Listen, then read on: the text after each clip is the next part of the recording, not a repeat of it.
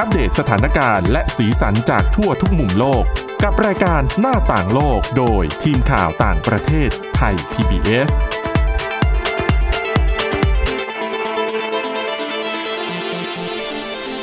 สวัสดีครับ ต้อนรับคุณผู้ฟังสู่รายการหน้าต่างโลกกับทีมข่าวต่างประเทศไทย PBS นะครับ วันนี้พบกับเรา 3 คนน้องสแตมวรดาทองจำนง คุณกรีนจิรวัตรมาสุขและผมก้าวพงศธรสุขพงศ์ครับ สวัสดีครับสวัสดีค่ะ อืมวันนี้ก็เหมือนสัปดาห์ก่อนๆนะ ก็เอาเรื่องราวข่าวสารดีๆฮะมาฝากคุณผู้ฟังฮะ แล้วก็วันนี้ก็เช่นเคยฮะ เราเริ่มกันที่น้องสแตมฮะน้องสแตมหยิบเรื่องราวอะไรมาเล่าให้คุณผู้ฟังได้ฟังค่ะครับ ก็เป็นเรื่องเกี่ยวกับวิทยาศาสตร์ค่ะ ก็เรื่องที่นักวิทยาศาสตร์เนี่ยเพิ่งฟันธงว่าดวงจันทร์ยูเรปาซึ่งเป็นบริวารของดาวพฤหัสเนี่ยมีไอน้ำอยู่จริงค่ะ ก่อนอื่นเนี่ยต้องทำความเข้าใจก่อนว่า ดาวยูโรปาเนี่ยเป็นดวงจันทร์ที่เป็นบริวารของดาวพฤหัสใช่ไหมคะ โดยจากการสำรวจครั้งก่อนหน้าเนี่ยที่ผ่านมาเนี่ยนักวิทยาศาสตร์พบว่าดาวจันทร์ยูโรปาเนี่ยมีน้ำแข็งหนาปกคลุมอยู่ทั่วพื้นผิวเลย แล้วก็ยังสันนิษฐานว่าใต้ชั้นน้ำแข็งหนาๆของดาวเนี่ยอาจจะมีทะเลอยู่ ฉะนั้นมันจึงทำให้ดวงจันทร์ยูโรปาเนี้ยกลายเป็นหนึ่งในดวงจันทร์ที่ถูกชาวโลกเนี่ยจับตามองมากที่สุดเลย เพราะว่าถ้ามีน้ำก็แปลว่าน่าจะมีสิ่งมีชีวิตอาศัยอยู่ค่ะ แต่อุปสรรคที่ทำให้นักวิทยาศาสตร์เนี่ยไม่สามารถส่งยานลงไปสำรวจ จอดบนผิวดวงดาวดวงจันทร์ยูโรปาได้อะก็เพราะว่าชั้นน้ำแข็งอันแหลมคมค่ะ โดย การสำรวจครั้งหนึงเนี่ยเคยค้นพบว่าดวงจันทร์ยูโรปาเนี่ยมีน้ำแข็งที่มีลักษณะเป็นหนามสูงถึง 15 เมตรเลย เพราะฉะนั้นถ้าเกิดจะเอายานลงไปจอดเนี่ยก็อาจจะทำให้ยานเสียหายถูกน้ำทิ่มแทงได้ แต่ก็นักนักวิทยาศาสตร์นะคะ ก็ยังไม่หยุดสงสัยแล้วก็ยังจะพยายามค้นหาคำตอบต่อไป ก็เลยมาที่ข่าวดีล่าสุดของเราก็คือ นักวิทยาศาสตร์จากนาซาเนี่ยเขาได้ออกมายืนยันแล้วว่า ดวงจันทร์ยูโรปาเนี่ยมีไอน้ำพุ่งออกมาจริง ไม่ใช่มีแค่น้ำแข็ง และไอน้ำที่พุ่งออกมาเนี่ยมีปริมาณเยอะพอที่จะเติมเต็มสระว่ายน้ำขนาดมาตรฐานโอลิมปิกได้เพียงไม่กี่นาทีก็เต็มแล้วค่ะ ก็นักวิทยาศาสตร์ที่พูดถึงนะคะก็คือลูคัสพากันนินีซึ่งเป็นนักวิทยาศาสตร์ด้านดาวเคราะห์ของนาซา โดยเขากับทีมงานเนี่ยได้ตีพิมพ์สิ่งที่เขาค้นพบ ในวารสาร Nature Astronomy โดยอ้างว่าน้ำที่เขาพบเนี่ยค่ะเป็นอยู่ในรูปแบบของไอ้น้ำที่ปล่อยออกมาจากดวงจันทร์ โดยไอ้น้ำเนี่ยที่พุ่งออกมาจากพื้นผิวเนี่ยจะมีปริมาณถึง 2,360 กิโลกรัมต่อวินาทีนะคะ หรืออย่างที่บอกไปว่ามากจนเติมเต็มสระว่ายน้ำโอลิมปิกได้ภายในไม่กี่นาที ครับ ค่ะสำหรับรายงานนี้นะคะ มันมาจากการเฝ้าสังเกตดวงจันทร์ผ่านกล้องดูดาว WM เค้กจำนวน10จำนวน 17 คืน ระหว่างปี 2016 ถึง 2017 ค่ะครับบนยอดภูเขาไฟเมาอาเคนาในรัฐฮาวายค่ะ ก็โดยตลอด 14 คืน ขออภัยค่ะ โดยตลอด 17 คืนที่นักวิทยาศาสตร์เฝ้าดูนะคะ ก็มีเพียงคืนเดียวเท่านั้นที่นักวิทยาศาสตร์ พบว่ามีไอ้น้ำเนี่ยพุ่งออกมาเป็นจำนวนมาก แต่ว่าแค่คืนเดียวก็เป็นการยืนยันได้แล้วค่ะว่าไอ้น้ำนี้มีอยู่จริง เพราะฉะนั้นสิ่งที่นักวิทยาศาสตร์ค้นพบในครั้งนี้ก็เลยจะสามารถทำให้เราเนี่ย มีความเข้าใจมากขึ้นเกี่ยวกับการทำงานของโครงสร้างภายในดวงจันทร์ยูโรปาแล้วก็ยังเป็นหลักฐานที่สนับสนุนความเชื่อของนักวิทยาศาสตร์ ที่ว่าภายใต้เปลือกน้ำแข็งหนาๆของดวงจันทร์เนี่ยก็คืออาจจะมีมหาสมุทรที่ใหญ่กว่ามหาสมุทรบนโลกถึง 2 เท่าครับค่ะก็เป็นข้อมูลความก้าวหน้าทางวิทยาศาสตร์ที่นักวิทยาศาสตร์ได้ค้นพบกันค่ะ อืมอืมก็น่าตื่นเต้นนะครับ ค่ะ คืออเรื่องราวทางดาราศาสตร์เนี่ยอืมมันเป็นการค้นพบที่ดูเหมือนจะไม่จบไม่สิ้นเนาะใช่มันค่ะมีเรื่องใหม่ ๆ ให้เราได้เรียนรู้อยู่ตลอดเวลาด้วย สิ่งที่ค้นหาและตามหากันมาตลอดก็คือมีสิ่งมีอะไรชีวิตก็แล้วแต่ที่มายืนยันว่ามันมีสิ่งชีมีชีวิตอื่น ๆ ที่ละไมคล้ายมนุษย์หรือไม่ก็ตามเนี่ยครับอยู่นอกโลก ไม่ว่าจะเป็นการทดลองไปปลูกนั่นปลูกนี่บนดวงจันทร์หรือว่า คือทดลองว่าให้มันให้มันสามารถใช้ชีวิตได้อะค่ะ อย่างเช่นการส่งสุนัขไป เจ้าไลกาก็เพิ่งครบรอบไปเมื่อไม่นานนี้ก็เป็นเป็นสุนัขที่เหมือนกับพัฒนาให้วงการวิทยาศาสตร์มันก้าวกระโดด ครับค่ะอืมอันนี้ก็ เป็นเรื่องที่ยังค้นหากันต่อไปค่ะนะฮะอ่าเราจบเรื่องวิทยาศาสตร์ไกลค่ะๆข้ามโลกไปหลายโลกอ่าเราไปหาของกินกันดีกว่าอืมเออร้านไก่ทอดที่ขึ้นชื่อของไทยอะมันก็มีอยู่ไม่กี่ร้านนะเนาะค่ะ เออ อันนี้เป็นร้านหนึ่งซึ่งเขาเกิดแนวคิด มันเขาไม่ได้เกิดแนวคิดสิเขาเขาทำมาสักระยะละเขาบอกว่าเป็นบุฟเฟ่ต์ ครับ แต่ว่าเมนูก็เป็นเมนู original เลยนะ มีทั้งหมดก็หลายอย่างเลยไม่ว่าจะเป็นไก่ทอดแกงกะหรี่หรือว่าพาสต้าก็สามารถเติมไม่จำกัดก็คือเป็นลักษณะของร้านบุฟเฟ่ต์นั่นเอง ถ้าสามารถเขาถามว่าถ้าสามารถกินไก่ไก่ทอดกรอบๆแฮมเบอร์เกอร์ หรือดื่มน้ำอัดลมได้แบบไม่อั้นเนี่ยอืมไม่ต้องคำนวณแคลอรี่นะ อย่าไปสนใจ เออจะมีความสุขได้มากขนาดไหนอืม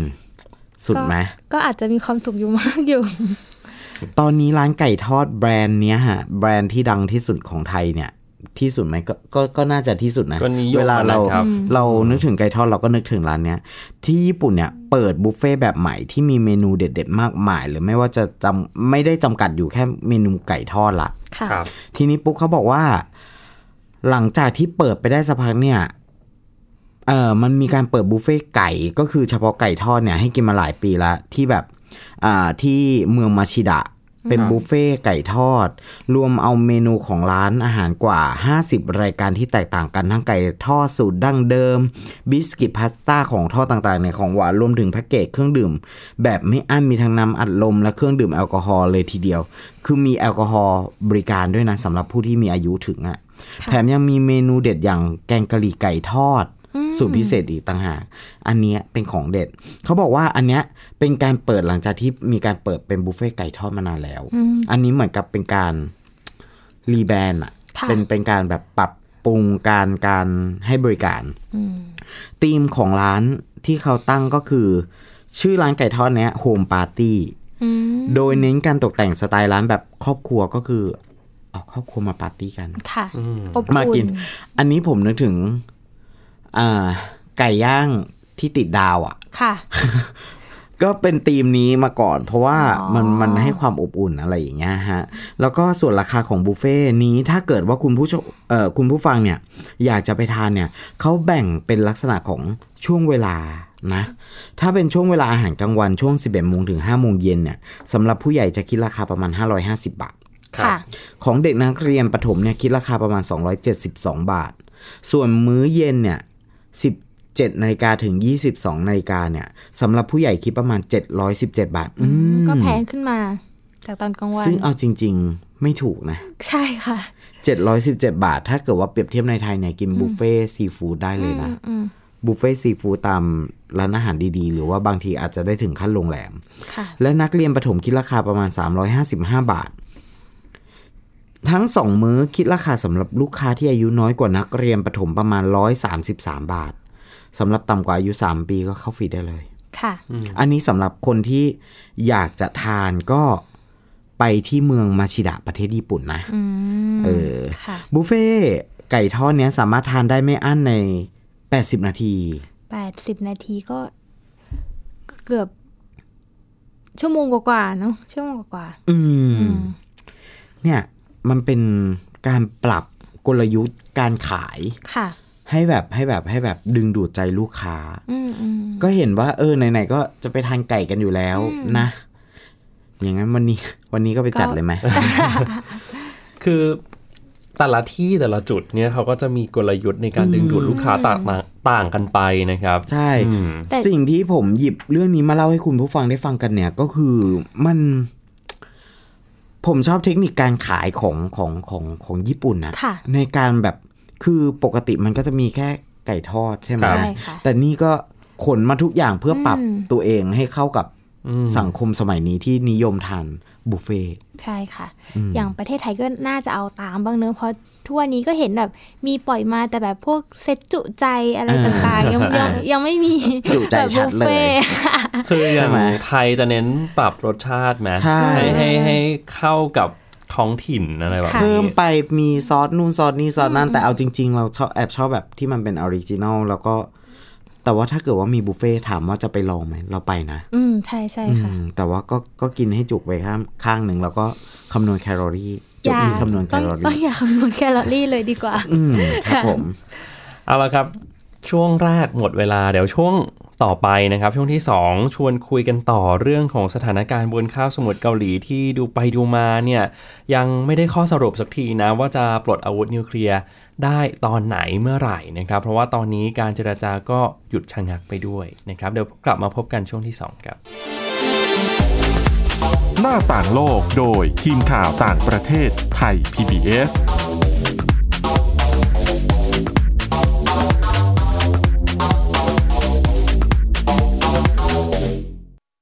อยู่ที่ไหนก็ติดตามเราได้ทุกที่ ผ่านช่องทางออนไลน์ จากไทย PBS Digital Radio ทั้ง Facebook Twitter Instagram และ YouTube คำว่าไทย PBS Radio แล้วกดไลค์หรือ Subscribe แล้วค่อยแชร์กับคอนเทนต์ดี ๆ ที่ไม่อยากให้คุณพลาดอ้อเรามีให้คุณฟังผ่านพอดแคสต์แล้วนะ วันนี้การดูข่าวของคุณจะไม่ใช่แค่ในทีวี ไทย PBS ให้คุณดูข่าวได้หลากหลายช่องทางถูกน้ำท่วมเต็มพื้นที่ เว็บไซต์ www.thaipbs.or.th/news Facebook Thai PBS News Twitter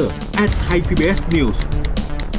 YouTube Thai PBS News ไหลล้นทะลักเข้ามานะกดติดสนันในการข่าวพร้อมๆกับหน้าจอไร้ขีดจำกัดเรื่องเวลา เข้าถึงรายละเอียดได้มากกว่า ไม่ว่าจะอยู่ณจุดไหน ก็รับรู้ข่าวได้ทันที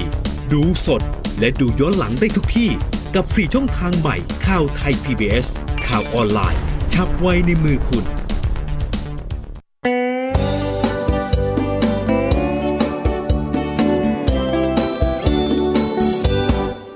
บอกเล่าข่าวสารที่เป็นประโยชน์ เกษตรกรไทยรู้เท่าทันตั้งรับปรับตัวกับความเป็นไป วิถีชีวิตไทย ภูมิคุ้มกันเกษตรบ้านเรา ติดตามข่าวสารการเกษตรและเรื่องราวของวิถีเกษตรไทยรอบทิศทั่วเมืองไทย ในรายการเกษตรบ้านเรา ทุกวันอาทิตย์ เวลา 12 นาฬิกา ทางไทย PBS Digital Radio ฝีมือเกษตรบ้านเรา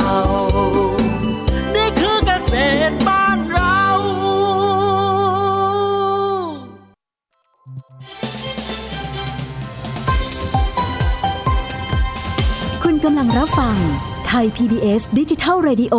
วิทยุข่าวสารสาระ เพื่อสาธารณะและสังคม หน้าต่างโลกโดยทีมข่าวต่างประเทศไทย PBS กลับมาสู่ช่วงที่ 2 ของหน้าต่างโลกนะครับ ช่วงนี้ชวนคุยกันเรื่องของสถานการณ์บนคาบสมุทรเกาหลีที่ เชื่อว่าก่อนหน้านี้เนี่ยเมื่อ ประมาณปีที่แล้วอืมหลาย ๆ คนดูมีความหวังมากค่ะนะครับ การพบกันของคิมจองอึนกับประธานาธิบดีมูนแจอิน ผู้นำเกาหลีใต้ ถือว่าเป็นเป็นการพบกันครั้งประวัติศาสตร์ แล้วก็สร้างประวัติศาสตร์ยิ่งกว่า เมื่อคิมจองอึนมาพบกับโดนัลด์ทรัมป์ผู้นำสหรัฐจากเดิมที่เคยเป็นโอ้โห คู่แข่งกันครับนะครับ มาพบกันครั้งแรกที่สิงคโปร์ต่อด้วยการพบกันที่กรุงฮานอยของเวียดนาม เมื่อช่วงต้นปีนี้ นะครับแล้วก็มาพบกันเป็นระยะเวลาประมาณชั่วโมงหนึ่งค่ะบริเวณหมู่บ้านปันมุนจอมที่เป็นเส้นแบ่งเขตแดนระหว่างเกาหลีเหนือกับเกาหลีใต้ แต่ยังไงยังไงเนี่ยความคืบหน้าในการปลดอาวุธนิวเคลียร์บนคาบสมุทรเกาหลีก็ยังไม่ไปไหนสักทีหนึงเรียกว่านะครับมันไม่ได้เป็นเกมง่าย อืมเนาะแล้วคือตั้งแต่การประชุมที่เวียดนาม สิ้นสุดลงโดยสิ้นสุดโดยที่ไม่มีข้อตกลงอะไรด้วยนะครับครับรู้สึกจะเสร็จสิ้นก่อนเวลาด้วยซ้ำคือตั้งแต่นั้นมาเนี่ยทุกอย่างมันดูชะงงักไปหมดเลย ก่อนที่เดือนตุลาคมเจ้าหน้าที่ของเกาหลีเหนือ กับสหรัฐ ก็ดูเหมือนว่าจะพยายามหันมา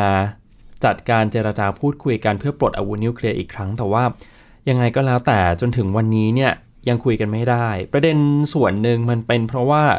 แนวคิดในการปลดอาวุธนิวเคลียร์ของสองประเทศก็แตกต่างกันด้วยนะครับค่ะการปลดอาวุธนิวเคลียร์ในรูปแบบของสหรัฐเนี่ยสหรัฐ บอกว่าการปลดอาวุธนิวเคลียร์บนคาบสมุทรเกาหลีหมายถึงเกาหลีเหนือ จะต้องปลดอาวุธนิวเคลียร์ทั้งหมดอืมก็คือคลีนเลย ใช่และจะต้องปลดก่อน เพื่อที่จะได้ผ่อนคลายมาตรการคว่ำบาตรอืมในภายในภายหลังนะครับ ส่วนเกาหลีเหนือเขามองว่าสหรัฐ จะต้องเป็นฝ่ายผ่อนคลายมาตรการคว่ำบาตรก่อน แล้วเขาจะดำเนินการปลดอาวุธนิวเคลียร์ ซึ่งความหมายของการปลดอาวุธนิวเคลียร์ของเกาหลีเหนือเนี่ย ก็หมายความว่าจะต้องไม่มีอาวุธยุทโธปกรณ์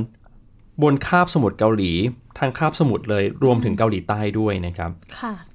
มันก็เลยยังกลายเป็นปัญหาคาราคาซังในการตีความเนี่ยแหละทำให้มันไปไหนไม่ได้สักที แล้วเมื่อไม่กี่วันที่ผ่านมาเนี่ย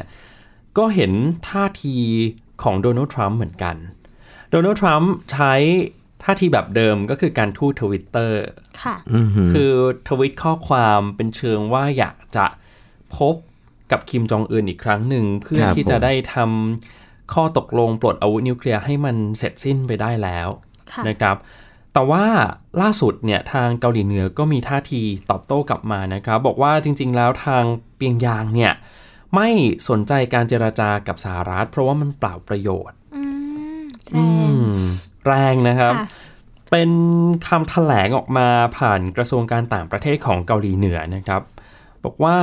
การพูดคุยกับสหรัฐเนี่ยดูเหมือนจะไม่ได้เป็นผลดีแก่เกาหลีเหนืออีกต่อไปแล้ว โดยเฉพาะการพบกันอย่างเป็นทางการสองครั้ง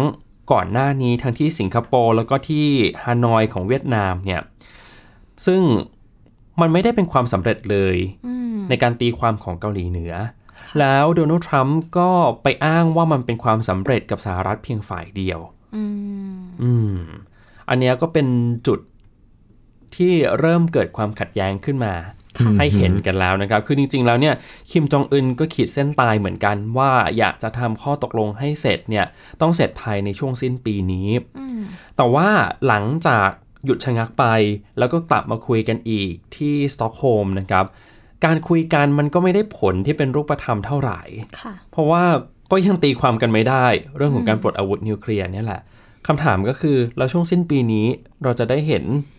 การประชุมระหว่างผู้นำสหรัฐกับผู้นำสูงสุดเกาหลีเหนือหรือเปล่า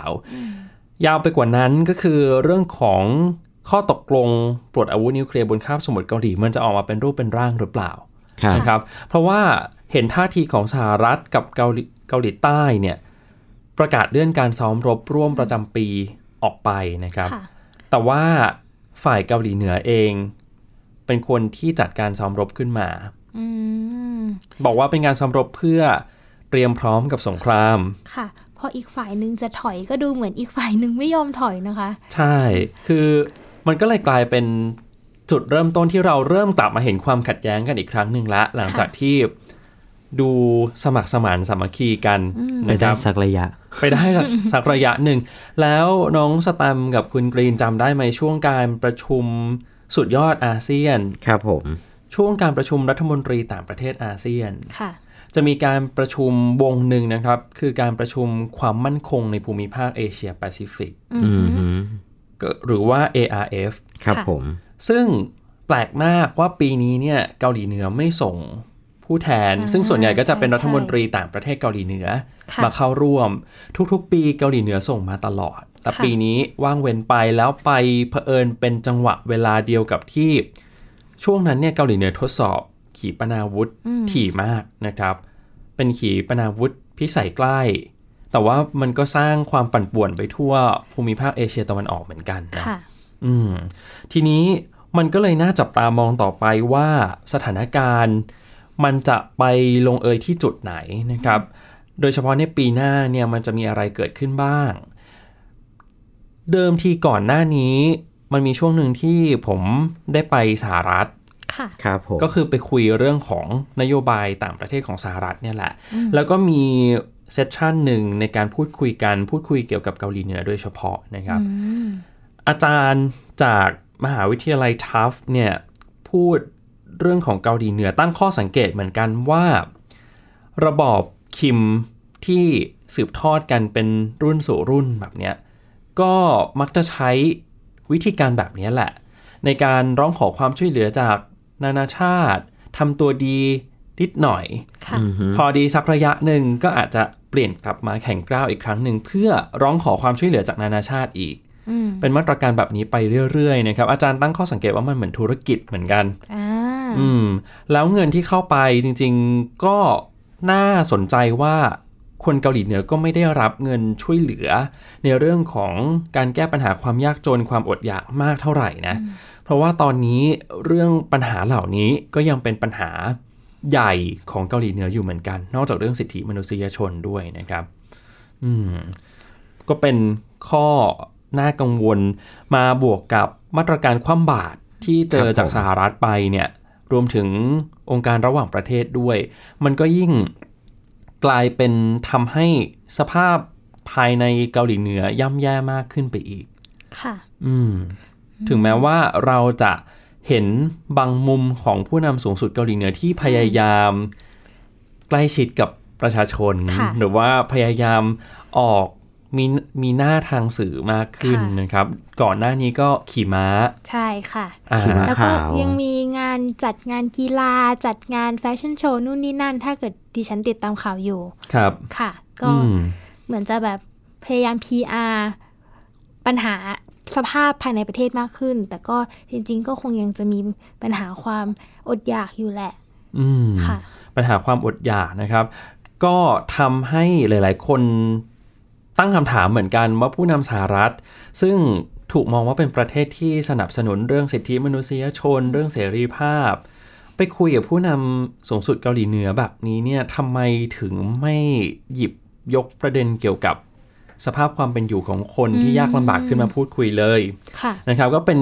ความไม่เข้าใจของชาวอเมริกันหลาย ๆ คนด้วยนะ มีโอกาสได้พูดคุยกับโฮสต์แฟมิลี่เหมือนกันนะครับ ที่เป็นครอบครัวที่ ไปร่วมกินอาหารด้วยกันเนี่ยค่ะเขาก็มองว่าการดำเนินนโยบายแบบนี้ของทรัมป์มันไม่ได้ส่งผลดีอะไรเท่าไหร่อืมแล้วหลาย ๆ คนเกิดความเอ๊ะค่ะว่าจะทำไปทำไมอืมอืมเพราะว่ายังไงก็ตามเนี่ยเกาหลีเหนือกับสหรัฐนโยบายมันเหมือนเป็นเส้นขนานครับต่อกันอยู่แล้วอะนะครับ นอกจากนี้นักการเมืองในประเทศเองทั้งรีพับลิกันทั้งเดโมแครตก็ ไม่ได้จะสนับสนุนการดำเนินนโยบายของทรัมป์ในการไปพูดคุยกับเกาหลีเหนืออมบางคนก็ไม่ได้สนับสนุนมาตั้งแต่แรกแล้วนะครับ นอกจากนี้เนี่ยในสหรัฐในรัฐบาลการกำหนดนโยบายมันยังเกิดการความขัดแย้งกันเองด้วย บางทีผู้ที่มีอำนาจในการกำหนดนโยบายต่างประเทศมาก ๆ ก็คือสภาความมั่นคงแห่งชาติค่ะอืมอาจจะไปไม่ลงรอยกับกระทรวงการต่างประเทศ หรือกระทรวงการต่างประเทศอาจจะดำเนินนโยบาย หรือว่าขัดแย้งกันเองกับกระทรวงกลาโหม ก็ได้มันเลยทำให้ตอนนี้ทุกอย่าง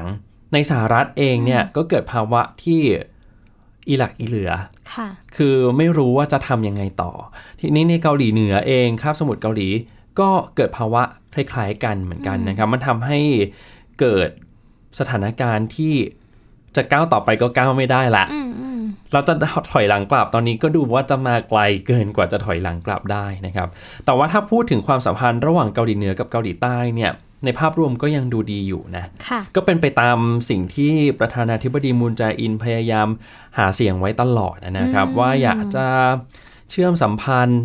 นะครับ เคยพูดไปถึงจุดสูงสุดก็คือการรวมชาติ แต่ว่าการรวมชาติแน่นอนมันเป็นบิ๊กดิลปัญหาใหญ่มากเลยนะ เป็นความค่ะท้าทายไม่ใช่ปัญหา อืมอืมเป็นความท้าทายใหญ่มาก เพราะว่าความแตกต่างทางด้านสภาพสังคม เศรษฐกิจ การศึกษาของคนสองประเทศเนี่ย มันแน่นอนมันเป็นอุปสรรคในการรวมคนทั้งหมดไว้ค่ะด้วยกันอยู่แล้วนะครับ อันนี้ก็มันมันก็เป็นสิ่งที่น่าติดตามต่อไปเหมือนกัน เพราะว่ากระแสต่อต้านประธานาธิบดีมุนแจอินจากนโยบายเนี้ยมันก็มีเยอะอืมสำหรับชาวเกาหลีใต้บางส่วนที่ มองว่าเกาหลีเหนือเป็นภัยคุกคามค่ะอยู่เดิมนะครับ ยังไม่รวมถึงตัวละครหลักอื่น ๆ ในภูมิภาคเอเชียตะวันออกอีกอย่างเช่น ญี่ปุ่นอืมซึ่งก็มีเรื่องที่ขัดข้องหมองใจกับเกาหลีเหนือมาตั้งแต่ช่วงประวัติศาสตร์นะครับ เรื่องของการลักพาตัวชาวญี่ปุ่นไป อันนี้เป็นประเด็นประเด็นใหญ่มากจริง ๆ แม้ว่านายกรัฐมนตรีชินโซอาเบะจะแสดงท่าทีพร้อมที่จะพบกับผู้นำเกาหลีเหนือก็ตาม รวมไปถึงรัสเซียด้วยนะครับ ทั้งหมดเนี่ย มันมีส่วนสำคัญมากและจีนด้วยนะครับค่ะในการกำหนดนโยบายในการกดดันอย่างจีนก็เป็นพี่ใหญ่ของเกาหลีเหนือ เพราะฉะนั้นการดำเนินนโยบายต่างๆ แน่นอนคิมจองอึนก็มักจะฟังสีจิ้นผิงมากทีเดียวในสังการเกตได้จากการที่ก่อนจะมีการประชุมกับสหรัฐอเมริกาก่อนจะมีการพบกับทรัมป์เนี่ยก็จะมีการไปจีนใช่เพื่อคไปรับพูดคุยกับสีจิ้นผิง คือก่อนเหมือนเป็นคนแนะนำว่าจะต้องทำแบบไหนบ้างนะครับค่ะเพราะฉะนั้นสถานการณ์บนข้าวสมุทรเกาหลียังต้องติดตามกันต่อไป อย่างครัน้อยบๆเนี่ยผมสิ้นปีนี้ดูซิว่า ความคืบหน้าในการผลักดันข้อตกลงปลดอาวุธนิวเคลียร์ระหว่างสหรัฐกับเกาหลีเหนือจะไปถึงไหนนะครับ แล้วก็แนวโน้มสถานการณ์ในปีหน้าก็น่าจับตามองเช่นเดียวกันนะครับ เอาละครับก่อนจากกันไปวันนี้ฝากขายของก่อนนะครับค่ะคุณผู้ฟังสามารถกลับไปติดตามย้อนหลังในพอดแคสต์ได้นะครับ เข้าไปในพอดแคสต์แล้วก็ search ชื่อหน้าต่างโลก ก็จะมีเรื่องราวที่เรานำมาเล่าสู่กันฟัง ให้คุณผู้ชมได้ย้อนกลับไปฟังที่บ้านได้เหมือนกันนะครับเอาละครับวันนี้หมดเวลาแล้วเราทั้ง 3 คนลาไปก่อนนะครับ สวัสดีครับติดตามรับฟังรายการย้อนหลังได้ที่เว็บไซต์และแอปพลิเคชันไทย PBS Radio ไทย PBS ดิจิทัล Radio วิทยุข่าวสารสาระ เพื่อสาธารณะและสังคม